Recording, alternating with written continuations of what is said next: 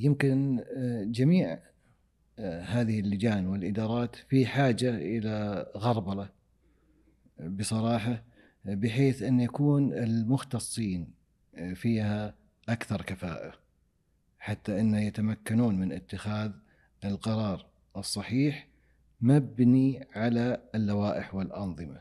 ولا بد أن تتم مراعاة الأنظمة الدولية. يصل تطوير فعلا للمنظومة الرياضية في المملكة.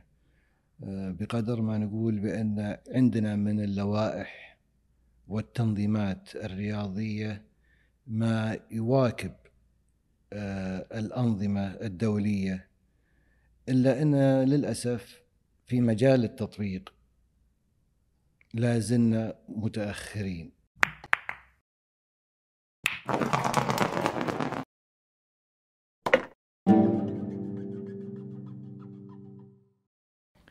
نشكر رعاة هذه الحلقة مقهى ومحمصة شرق على رعايتهم للحلقة. والشكر موصول لتطبيق أقدم. تطبيق أقدم تطبيق يساعدك تتعلم كل شيء تحتاجه لإطلاق مشروعك الخاص وباشتراك سنوي واحد يناسب ميزانيتك. رابط تحميل التطبيق في الوصف. حياك الله أبو سلطان. الله يحييكم وشاكر ومقدر استضافتكم الكريمة. الله يبقيك. شكرا على قبول الدعوة وحياك الله. شرفتنا ونورتنا. تسلم. أبو سلطان أستاذ بندر أسست لك مكتب خاص فيك للاستشارات القانونية مكتب بندر بن شمال من عام 2001 صح. ودي ودي تقول لنا كيف اختلفت قضايا الناس من عام 2001 إلى هذا اليوم؟ إيش اللي تغير في القضايا اليوم؟ وما في شك بأن من 2001 وحتى الآن يعني إحنا نتكلم على قرابة ال 23 سنة. آه، اللي تغير ما هو بس في نوعية القضايا. آه، الدنيا بشكل عام تغيرت. صحيح. آه، كذلك يمكن تغيرت طبيعة الحياة تغيرت أنواع ال- القوانين وتغير حتى أسلوب التقاضي. فيمكن نقول بأن بعض القضايا اللي كانت مستغربة في هذاك الوقت ما عادت مستغربة في الوقت الحالي.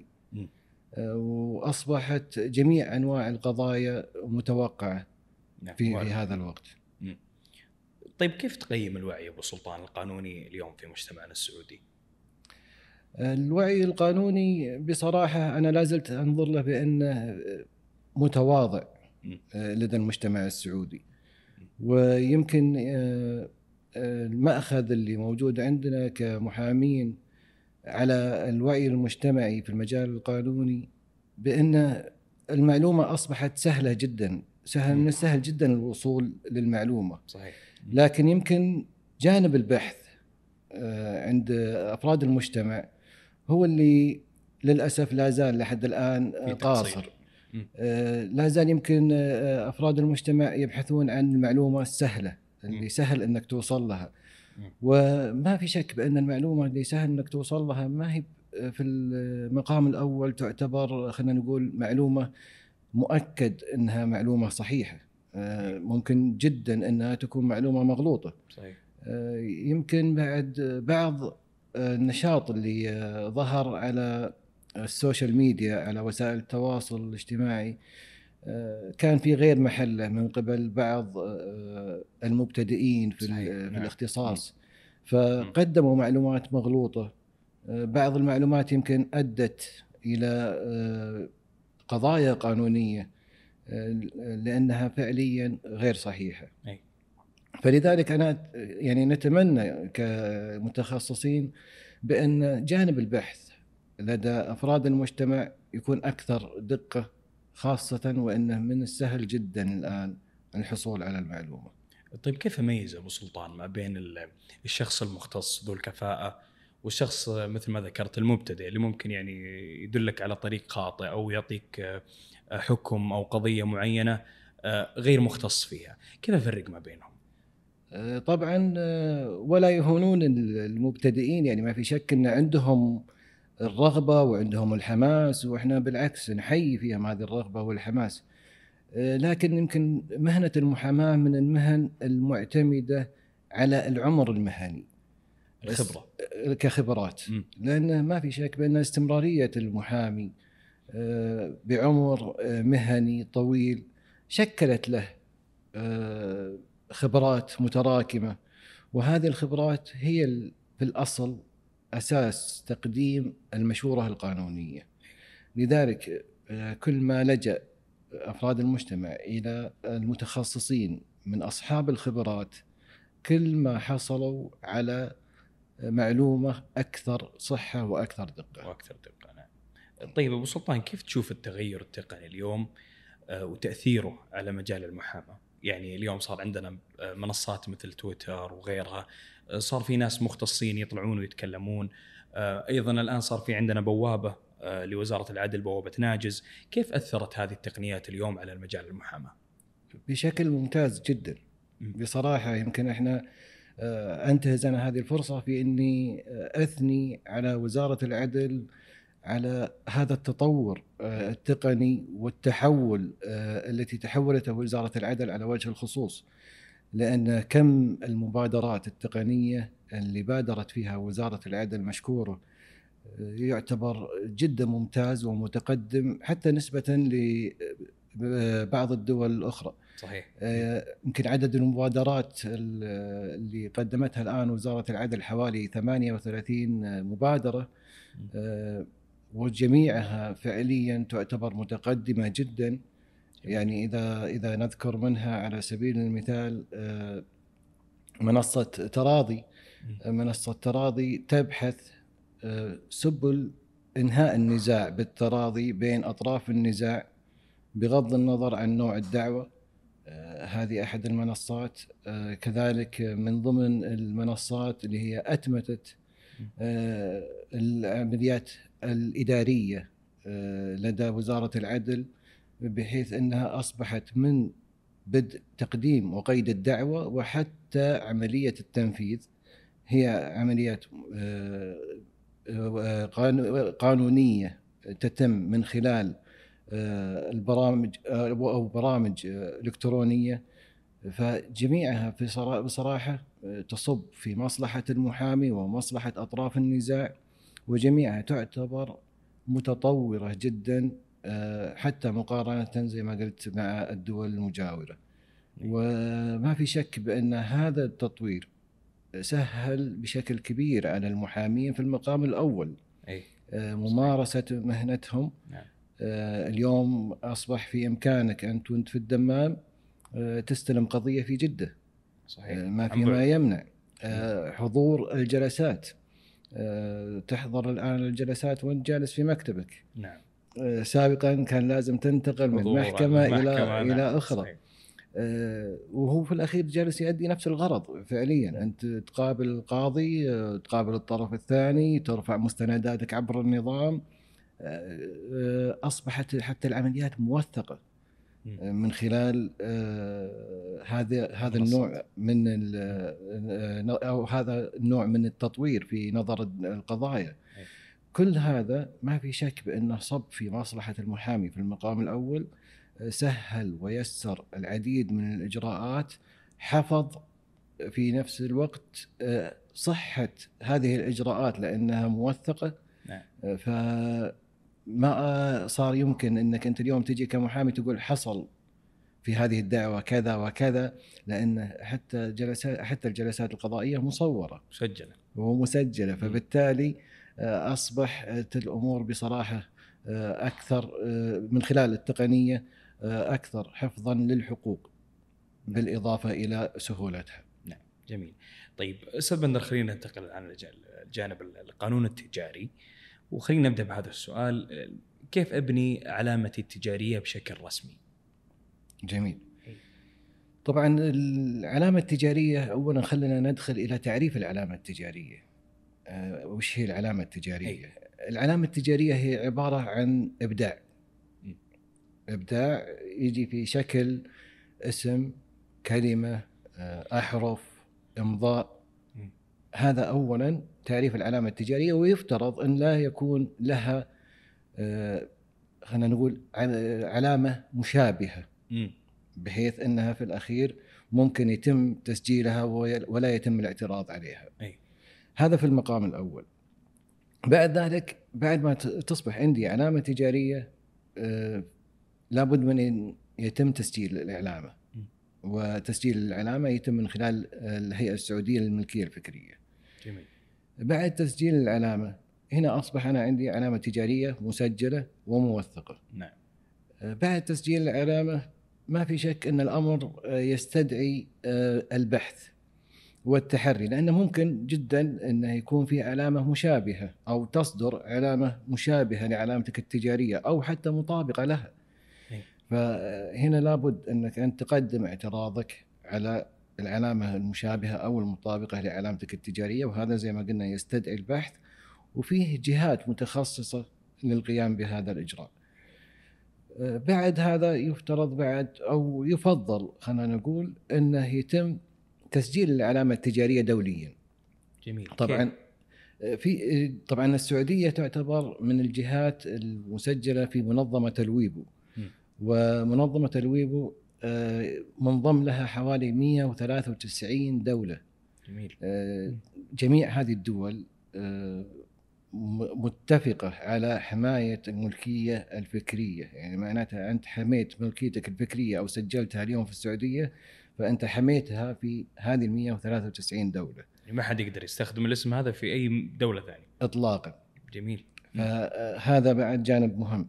من ال- النقاط المهمة بعد في حماية ملكيتك الفكرية للعلامة التجارية آه، خلينا نقول ترويج العلامة. م. لأن ترويجها وتسويق المنتج أو السلعة أو الخدمات اللي أنت تقدمها تحت مسمى هذه العلامة التجارية يساعد على حفظ العلامة التجارية صحيح فهذه الخطوات لابد من إنك تتبعها حتى إنك تحمي علامتك التجارية بعد ما يتم تأسيسها بالشكل القانوني الصحيح.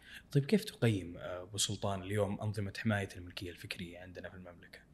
جميلة جدا متطورة آه، متنوعة آه، الآن ال- أنظمة الملكية الفكرية تحمي علامتك التجارية،. تحمي براءات الاختراع، تحمي حتى الأصناف النباتية. نعم.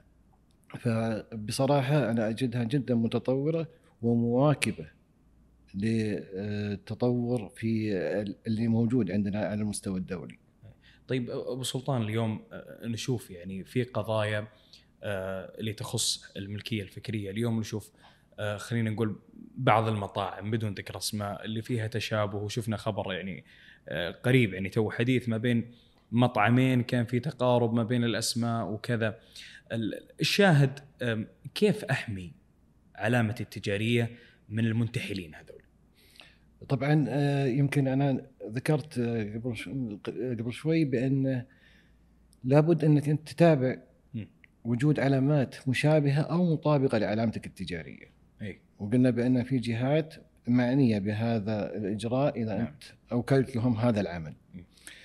بمجرد وجود أو ظهور علامة تجارية مشابهة لعلامتك التجارية فيفترض فيك مباشرة أنك تقدم طعن في هذه العلامة التجارية. بمجرد تقديمك الطعن بصراحة اللي إحنا شفناه من خلال التقاضي انه فعلا يأخذ حقه إيه. في الأخير آه، ينتصر لك النظام كونك صاحب الأسبقية في قيد علامتك التجارية وبالتالي آه، تأخذ حقك وبالإضافة إلى التعويض وإلغاء العلامة التجارية المشابهة لعلامتك. اي فلا بد من تقديم الطعن مباشرة بمجرد اطلاعك على وجود علامة تجارية مشابهة لعلامتك. جميل بس نلاحظ أبو سلطان أحيانا يعني بعض بعض المحلات أو بعض ال- ال- العلامات التجارية نشوف علامات تجارية بنفس الاسم بس إنها تكون مختلفة يعني اصحاب أصحابها مختلفين مثلا آه، علامة معينة في مدينة مثلا الخبر ونفس العلامة بنفس الاسم في مدينة الرياض نعم. ك- كيف صارت هذه كيف صار هذا الموضوع في ظل تواجد ملكية آه، قوانين حماية الملكية الفكرية طبعا هو فيه فترة مسموح فيها لتقديم الطعون أي ضد العلامات التجارية المشابهة أو المطابقة للعلامة التجارية. أي. اللي يحصل في مثل الحالات اللي تفضلت فيها هي فعليا يكون ناتج عن قصور من صاحب العلامة الأصلية مم. في عدم اطلاعه ومتابعته لعلامته التجارية أو العلامات اللي ظهرت مشابهة أو مطابقة لعلامته التجارية. أي. وفي نفس الوقت يمكن عدم مطالبته آه. بإلغاء العلامة التجارية المشابهة أو المطابقة للعلامة التجارية. هي مسؤولية صاحب العلامة نفسها. فهي فعليا مسؤولية صاحب العلامة نفسه أي. بعد ما إنها كانت مسؤولية طبعا جزء منها يعتبر مسؤولية ال- الهيئة السعودية للملكية الفكرية بإنها لا تصدر العلامة التجارية ما إذا كانت مشابهة أو مطابقة لعلامة تجارية أخرى وفي نفس الوقت تعطي فترة للطعون.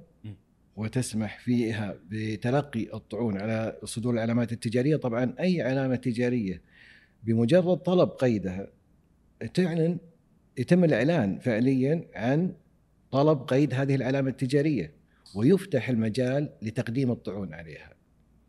جميل. أي، فإذا أنت كصاحب العلامة التجارية الأصلية.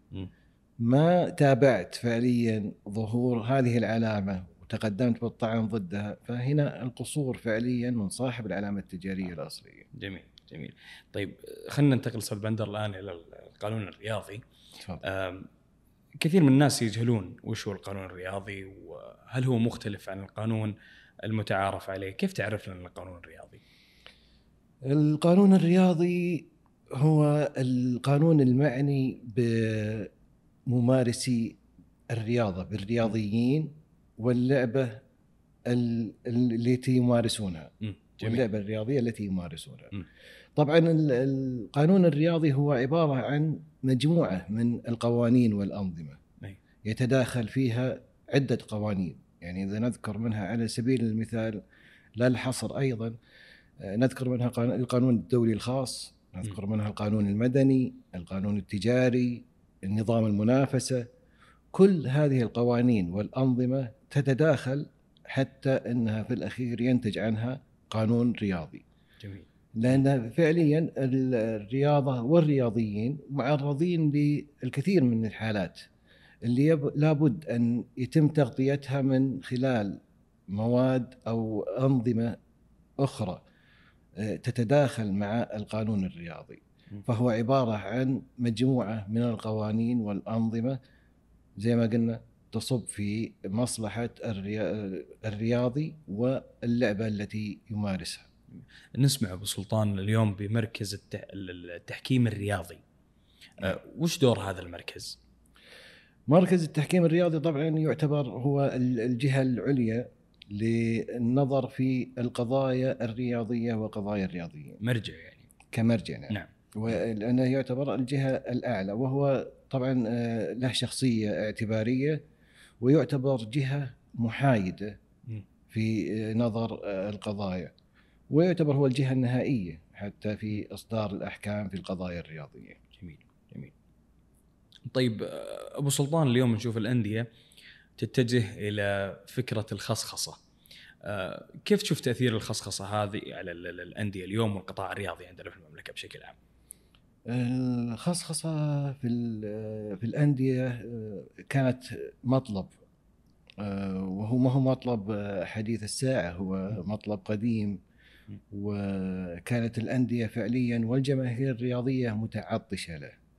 طبعا ال- الخصخصة في الأندية الرياضية هو انتقال ملكية النادي من الدولة إلى الشركات الاستثمارية. نعم. آه، ما في شك بأن هذا الانتقال له الكثير من الآثار الإيجابية آه، لأن أولا طبعا هو ينقل الأعباء المالية من الدولة إلى هذه الشركات نعم، الاستثمارية وبالتالي. ما في شك بأنه يحقق أرباح لهذه الشركات. إذا أجادت الاستثمار فيه يمكن الجانب الاستثماري هو الأهم في آه، موضوع خصخصة الأندية. لأن آه، خصخصة الأندية فعليا إذا تم استثمارها بشكل صحيح من ممكن أن يكون لها عوائد آه، مالية ممتازة جدا وبصراحة فيها آه، فرص واعدة وجاذبة للاستثمار من الممكن أن تحقق آه، اقتصاد رياضي مستدام م. بالإضافة إلى أنها تحقق في نفس الوقت خلينا نقول تطوير الاحتراف في الأندية وكذلك تطوير الحوكمة الإدارية والمالية. نعم. بالإضافة إلى تطوير الأندية وتطوير البنية التحتية فيها وبالتالي تطوير الخدمات التي تقدم للجماهير الرياضية. إي.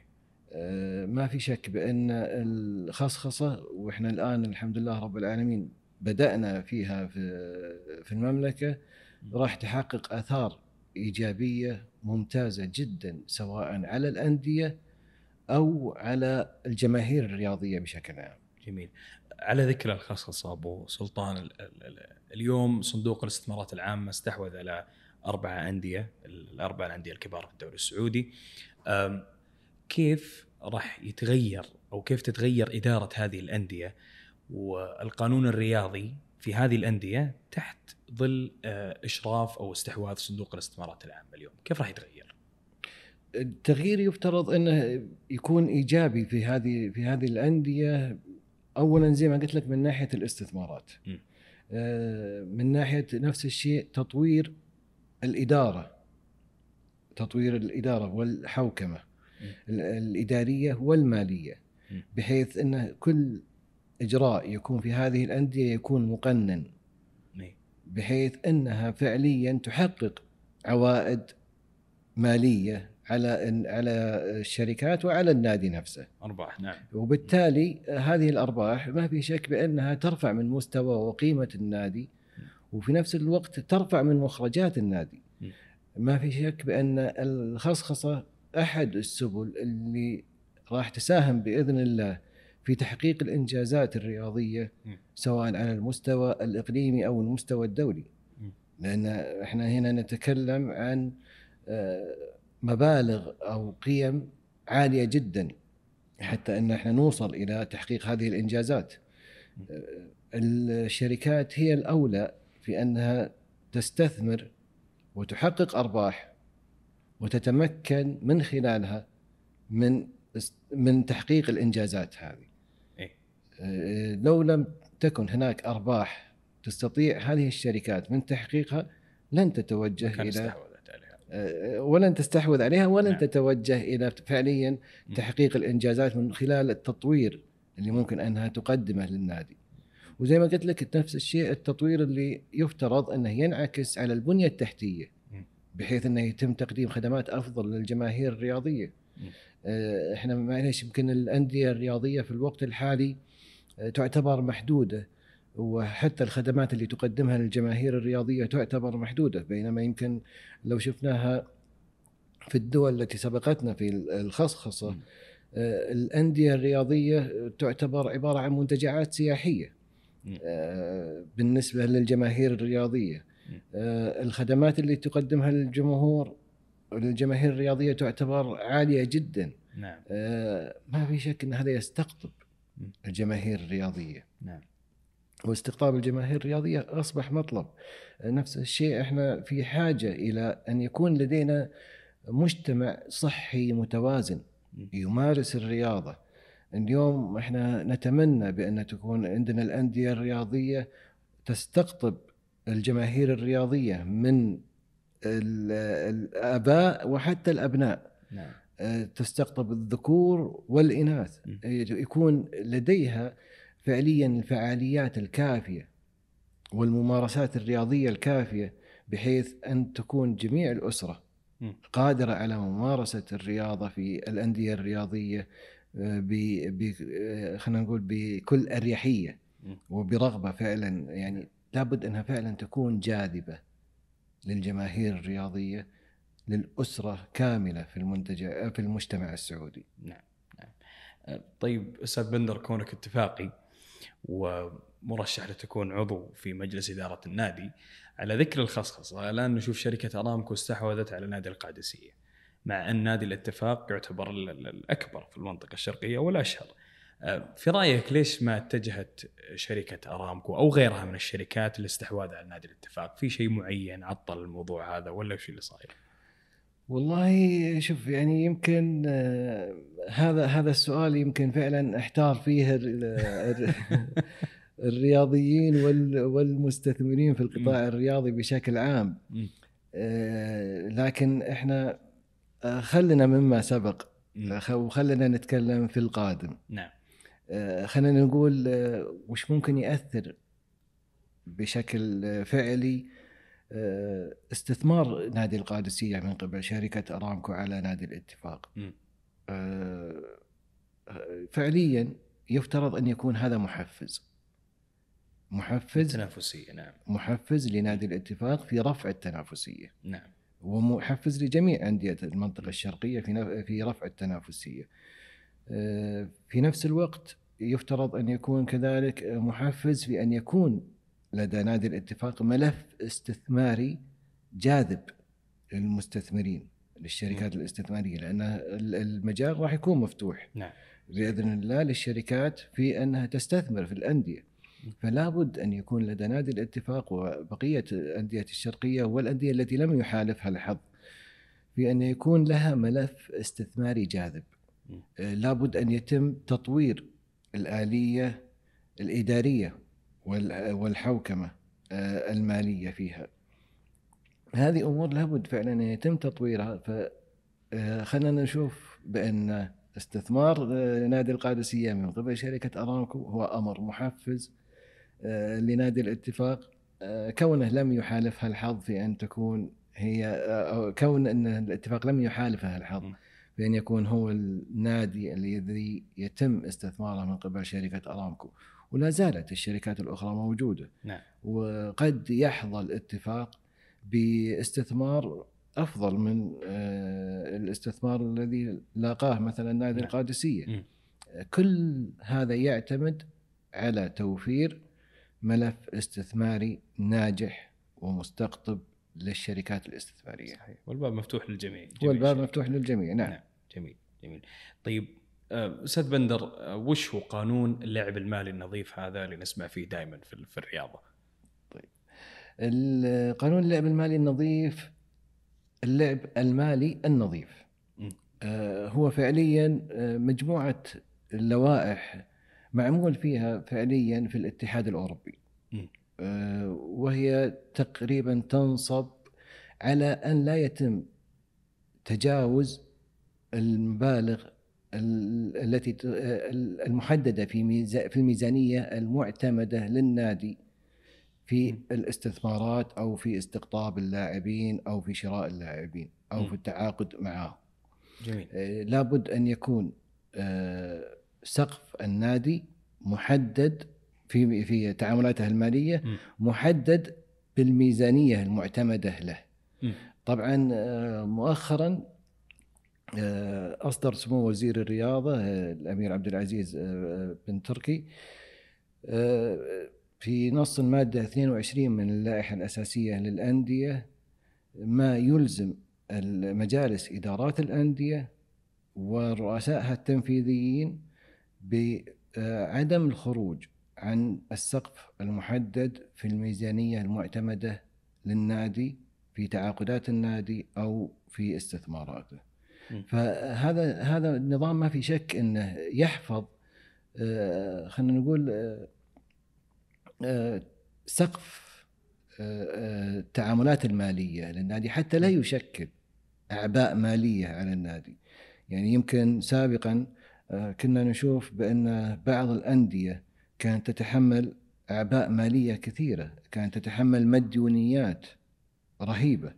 الآن ال- ال- مع وجود هذا التنظيم لن تتجاوز الأندية هذا السقف وستظل تتعامل تحت حد الميزانية المعتمدة لها. جميل طيب من المخول أستاذ بندر في حد السقف هذا وبناء على إيش يتم تحديد هذا المبلغ ال- ال- السقف للتعاقدات هذا على حسب الميزانية المعتمدة للنادي. أي. الميزانية المعتمدة للنادي طبعا هو ما يتم آه، اعطائه له من قبل الدولة. وكذلك مشاركات أعضاء أعضاء خلينا نقول الأعضاء الشرفيين للنادي. آه، المسؤول عن تنفيذ آه، هذا هذا الحد أو الالتزام في هذا الحد هم أعضاء مجلس الإدارة وكذلك الرئيس التنفيذي للنادي. اي هم المسؤولين فعليا حسب نص المادة 22 من اللائحه آه، الأساسية للأندية الرياضية. جميل طيب ال- الخصخصة اليوم لما نشوف الشركات استحوذت على بعض الأندية هذا ما يرفع السقف ال- ال- ال- لبعض الأندية ما في شك. ما في شك لأن هنا أصبحت الشركات هذه عندها مطلق الحرية في أنها تصب أموالها مم. في النادي اي فبقدر ما أنها تصب في النادي من أموال هذا يعطيها في الأخير سقف ميزانية آه، معتمدة أعلى أي. يمكنها من زيادة التعاقدات. ويمكنها حتى من التعاقدات بشكل ع- عالي لكن في الأول وفي الأخير هي معتمدة على سقف ميزانية معتمد أي. بقدر ما تصب الشركات من أموال في إمكانها أنها تصب أي. هي من خلال دراستها وبحثها في ما يشكل لها عوائد إيجابية ما في شك بأنها عندها مطلق الحرية في صب ما أمكنها من أموال في هذه الأندية. نعم.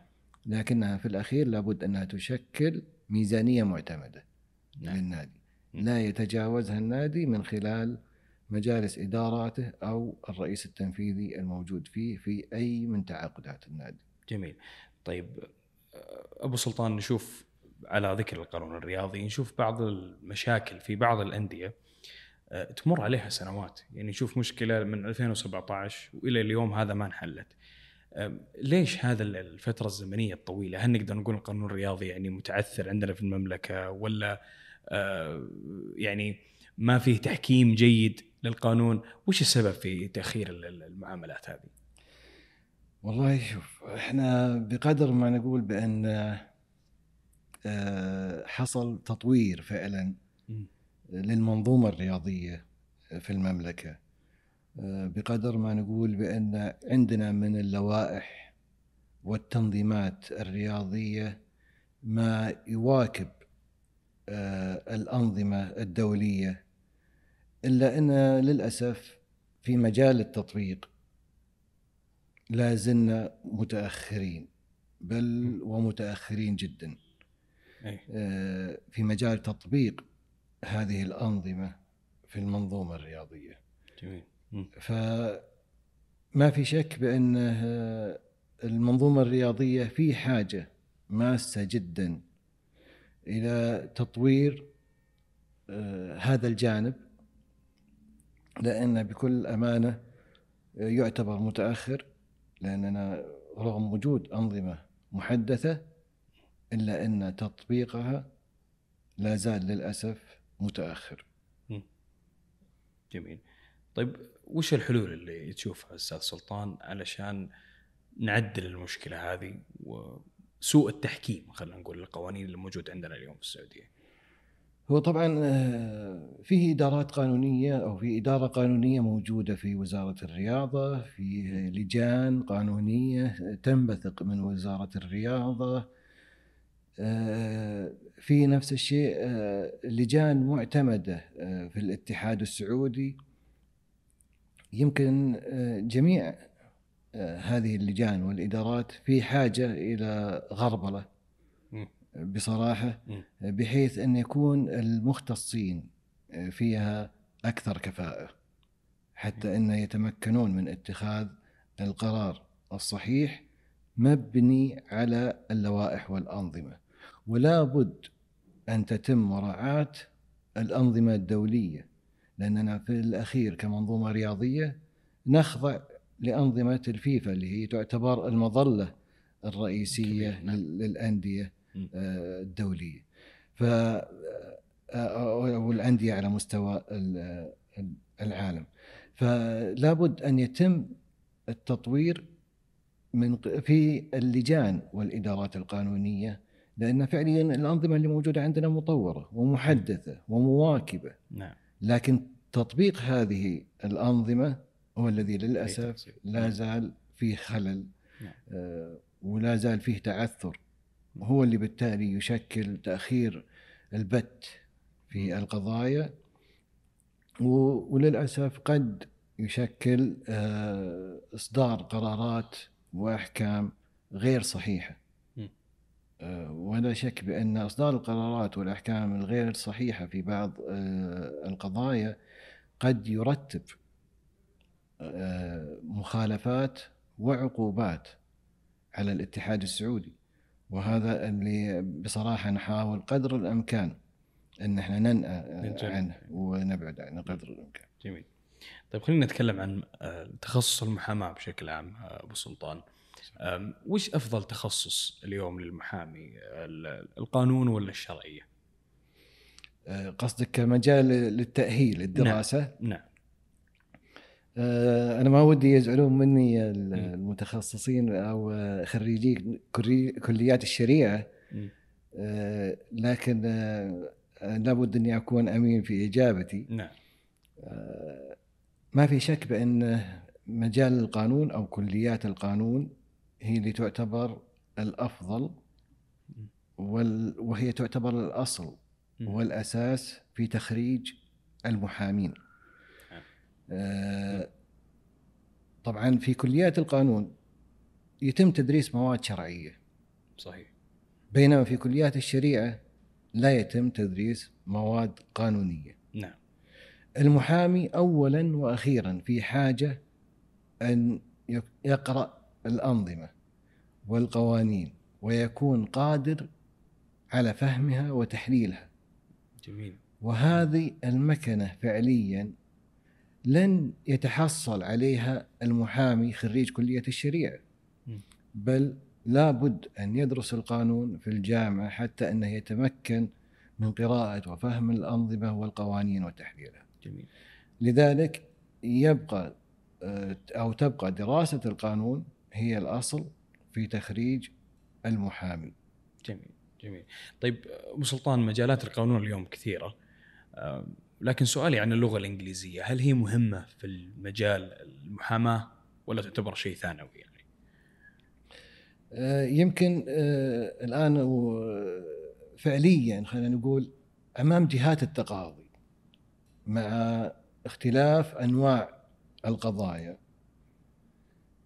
بكل تأكيد لن يما لن يستخدم المحامي اللغة الإنجليزية مم. سواء كانت قضايا جنائية إدارية في المحاكم العامة وحتى التجارية مم. إلا أن في القضايا التجارية على آه، وجه الخصوص قد يحتاج المحامي إلى أن يكون متمكنا من اللغة الإنجليزية آه، خاصة إذا كان يمثل عملاء أجانب أو كان خصومه. عبارة عن عملاء أجانب. آه، في نفس الوقت حتى يتمكن المحامي في هذا في في مثل هذا النوع من القضايا من قراءة ال- المستندات إذا كانت صادرة مثلا باللغة الإنجليزية لأن ما في شك بأن قراءتها آه، على حسب مصدرها آه، وتمكنه من فهمها أفضل من قراءتها بعد ترجمتها صحيح آه، ف وهذا لن يكون إلا في بعض أنواع القضايا التجارية. آه، كذلك قد يحتاج المحامي اللغة الإنجليزية على سبيل المثال في الامتياز التجاري. آه، قد يحتاجه في الملكية الفكرية. قد يحتاجه أيضا في قضايا التحكيم. نعم. ونفس الشيء نأكد بأن حاجته تعتمد على العملاء والخصوم. إيه. في حال كان أحدهم أحد طرفي النزاع آه، أجنبي. طيب أستاذ بندر لل- للمقبلين على مهنة المحاماة آه، كيف الواحد يبني نفسه كمحامي وكيف يتميز عن المحامين الموجودين حوله؟ آه، بناء نفسه كمحامي بصراحة أنا أشوفها في المقام الأول في المقام الأول لابد أن يكون لدى القانوني أو المقبل على مهنة المحاماة تصور لمستقبله. م. تصور لمستقبله المهني. م. أنا ما أنظر فقط إلى البداية، أقول اليوم والله أنا هذه راح تكون بدايتي، أنا أنظر مستقبلا اي أنا كيف راح أكون م. وين راح أمارس نوعية الممارسة اللي أنا راح أمارسها وش هي طبيعتها. فلا بد أن يضع اولا المقبل على مهنة المحاماة تصور لمستقبله المهني. جميل. بعد أن يضع تصور لمستقبله المهني عليه أن يبحث عن المحامي الذي يوافق هذا التصور. على سبيل المثال يكون المحامي هذا المحامي فعلا يعمل في هذا النوع من القضايا أو يعمل في هذا النوع من ال- ال- التوجه. نعم. ثم يحاول الالتحاق لدى هذا المحامي كمتدرب. جميل. عليه اولا أن يحصل على الأساسيات. ويتمكن منها ثم يبدأ في تطوير نفسه. على حسب الاختصاص اللي هو نظر لنفسه فيه كتصور مستقبلي. طبعا تطوير نفسه أصبح من السهل جدا الآن عليه. الدورات أصبحت كثيرة. في في مجال القانون على وجه الخصوص وفي جميع مناحيه. وكذلك ورش العمل المؤتمرات والمنتديات موجودة. وكل ما على المحامي هو أن يضع لنفسه فقط تصور مهني مستقبلي ويبني نفسه ويطور نفسه على هذا الأساس بعد حصوله على الأساسيات. لكن بدون ما يضع المحامي لنفسه تصور مهني مستقبلي فقد يتخبط كثيرا في بدايته وقد لا ينجح في مستقبله المهني. جميل جميل. طيب أبو سلطان اليوم نشوف آه، تواجد لشركات أجنبية قانونية في السوق السعودي اليوم. كيف تشوف السوق السعودي أو المجال القانوني في المملكة في ظل تواجد هذه الشركات اليوم؟ أنا بصراحة أنظر له بأنه محفز جدا. دائما ما يكون آه، التحدي سبب للتطور. إذا أنا نظرت له من نظرة إيجابية. آه، وجود الشركات الأجنبية آه، في السوق السعودي يفترض أن لا يكون معطل لي كمحامي سعودي. يفترض أن يكون محفز لي للتطوير أكثر محفز لي مواجهه ومقارنة عملي وجودة عملي بهذه الشركات الأجنبية لأنه بكل تأكيد لن تكون الشركات الأجنبية أعلم ولا أعرف من المحامي السعودي في الأنظمة والقوانين المحلية ولن تكون أقدر منه على فهم بيئته المجتمعية. صحيح نعم. فما في شك بأن هذا يعتبر محفز لك كمحامي سعودي. لكن لابد أن تنظر له من هذا المنظور. تنظر له على أنه تحدي حتى أنك أنت تقابله بالتطوير. أما إن نظرت له على أنه يعتبر آه، تقليل. تقليل من شأنك أو من وجودك أنت كمحامي سعودي فما في شك بأنك أنت راح تظل في يحبطك أكثر. في نفس البوطقه اللي أنت فيها ومحلك سر. فلذلك لابد أن أنظر له كتحدي وأكون واثق من قدرتي على منافسة هذا التحدي وأني أقدر أني أتفوق عليه. جميل. طيب وش أفضل؟ الجهات أبو سلطان لحديث التخرج أو الشخص المقبل على مهنة المحاماة اللي يقدر يتدرب فيها اليوم سواء جهة حكومية أو جهة خاصة. أه، وش الجهات اللي توصي فيها الفئة هذه إنهم يتدربون فيها كمحامين؟ يعتمد على حسب الرغبة. إحنا زي ما قلنا قبل شوي إن التصور المهني المستقبلي هو الأساس. م. نفس الشيء عند المبتدئ أو المقبل أو خريج خلينا نقول للقانون لابد انه يحدد توجهه هل أنا توجهي للمحاماة؟ إن كان توجهي للمحاماة فمعناته لابد أن أتوجه للتدريب في مكاتب المحاماة. جميل. إن كان توجهي للإستشارات القانونية فبالتالي لابد أني ألتحق شركات بالشركات التجارية كمستشار قانوني أو حتى إني أتدرج وأصبح مستشار قانوني في هذه الشركات. نعم. إن كان أنا أهوى التشريعات و وبحث الأنظمة والقوانين فمعناته غالبا إني بتجه إلى الجهات الحكومية. فالتوجه هو الأساس هو اللي يحدد هو الذي يحدد آه، نوع الجهة التي تتوجه لها كخريج أو كمبتدئ في هذا المجال. طيب أبو سلطان وش أهم الشهادات المهنية للناس المتخصصة في القانون؟ نشوف بعض الشهادات مثل ال SIS ال مثل ال GRCP هذه الشهادات وش أفضلها؟ وش اللي توصي فيها المقبلين على هذا المجال إنهم ياخذونه؟ ال GRCP يمكن هي تعتبر ال- يمكن الأفضل. لكنها فعليا ما هي للمبتدئين. آه، هي متقدمة يعني. هي مستوى متقدم مم. لأنها فعليا آه، تعتبر آه، شهادة احتراف في الحوكمة وإدارة المخاطر والالتزام. لذلك هي تعتبر شهادة متقدمة يفترض في ال- في المبتدئ انه يتمكن ابتداء من الأساسيات مم. حتى يحصل على رخصة المحاماة ثم يبدأ في تطوير نفسه بعدها آه، يحصل أو يحاول الحصول على مثل هذه الشهادات. لكن أنا أشوف بأن فعليا آه، احتراف إدارة احتراف الحوكمة وإدارة الأزمات هي اللي تعتبر الأهم أولى والأهم. آه، من ضمن هذه الشهادات. جميل. طيب خلينا نقفل على الموضوع هذا بنصيحة توجهها للمحامين المبتدئين أبو سلطان.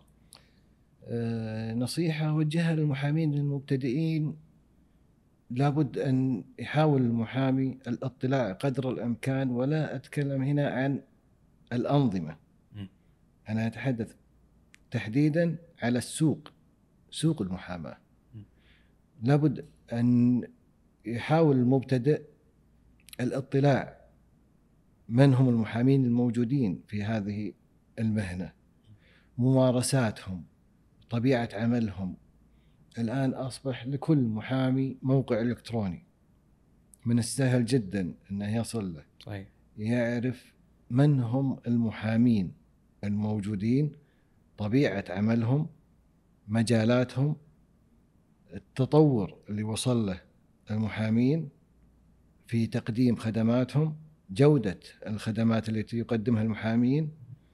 أنا أتوقع بأن يفترض في هذا الجانب لابد أن يبدع المحامي المبتدئ في بحثه والاطلاع عليه قدر الإمكان حتى يصبح لديه التصور الكافي لمستقبله المهني. أنا دائما ألح على أن وجود التصور للمستقبل المهني ضروري هو الأساس. هو فعلا الأساس الذي يقود المحامي للتطور في مهنته. جميل. طيب أبو سلطان أنا كذا انتهت أسئلتي. آه، لك المساحة في حال حاب تضيف أو تعلق على شيء. الله يعطيك العافية. أنا شاكر ومقدر لكم أولا وأخيرا. يمكن الواحد فعلا يشيد آه، في آه، التطور اللي نلمسه في الوقت الحالي في وجود الأنظمة الحديثة آه، في منظومة الأنظمة اللي وعدنا فيها آه، سمو سيدي ولي العهد والحمد لله شفناها على أرض الواقع جميعها كانت حلم نعم. بالنسبة لل... لنا كمحامين خلينا نقول آه، يعني بدأنا مع ظهور نظام المحاماة. آه، هذا كلها هذه كلها فعليا تعتبر بالنسبة لنا تطور ما كنا نحلم فيه حتى مو بس أقول لك كحلم لا فعليا ما كنا نحلم أن إحنا نصل إلى هذا المستوى والحمد لله وصلنا له اليوم.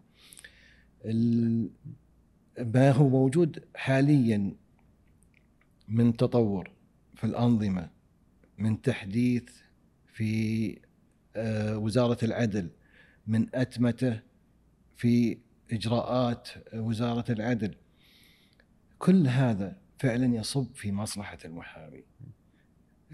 لابد أن يستغله المحامي قدر الإمكان حتى أنه يتمكن من هذه المهنة بل ويتطور فيها.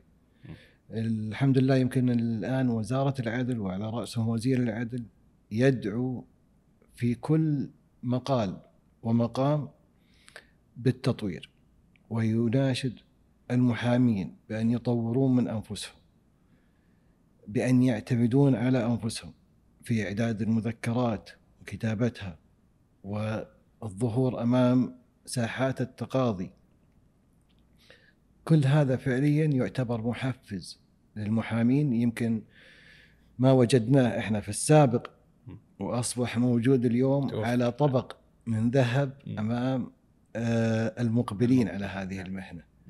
أنا أوصيهم بأن يستغلون كل هذا التطوير الذي فعلا يصب في مصلحتهم كمحامين مبتدئين وأتمنى لهم يا رب كل التوفيق ويمكن أحرص عليهم زي ما ذكرت سابقا وضع تصور مستقبلهم المهني نصب عينهم والسعي قدر الإمكان في تحقيق التطوير من آه، من من المكانات الموجودة لديهم.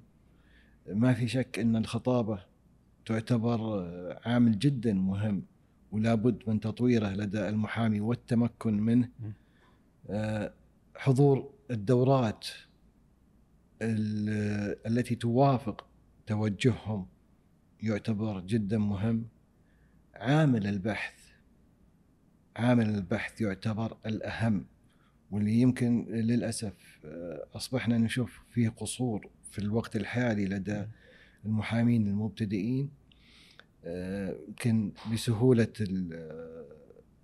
آه، سهولة الإجراءات يمكن لسهولة الحصول على المعلومة ما أصبح عامل البحث موجود مثل ما كان سابقا لكنه بكل تأكيد إذا تم البحث بشكل دقيق وهو ترى أولى أولويات المحامي ما في شك بأنه مثري جدا جدا جدا للمحامي.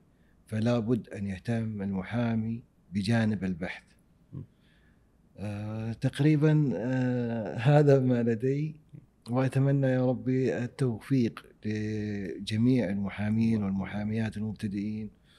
وأقول لهم بالعكس لا زلنا أو لا زالت المملكة فعلا في حاجة للمزيد والمزيد من المحامين وما في شك بأنها في حاجة في المقام الأول إلى تطوير في هذه المهنة. نعم صحيح. فليسعى المحامين لتطوير هذه المهنة وتطوير أنفسهم. جميل. آه، شرفتنا بوجودك وشكرا على وقتك أبو سلطان. الله يعطيك العافية. بارك الله شكرا فيك. لك. والله يعطيكم ألف عافية. ما قصرتوا وأنا شاكر لكم هذه حياك الله. الله يسلمك. شكرا, شكرا جزيلا يعطيك العافية.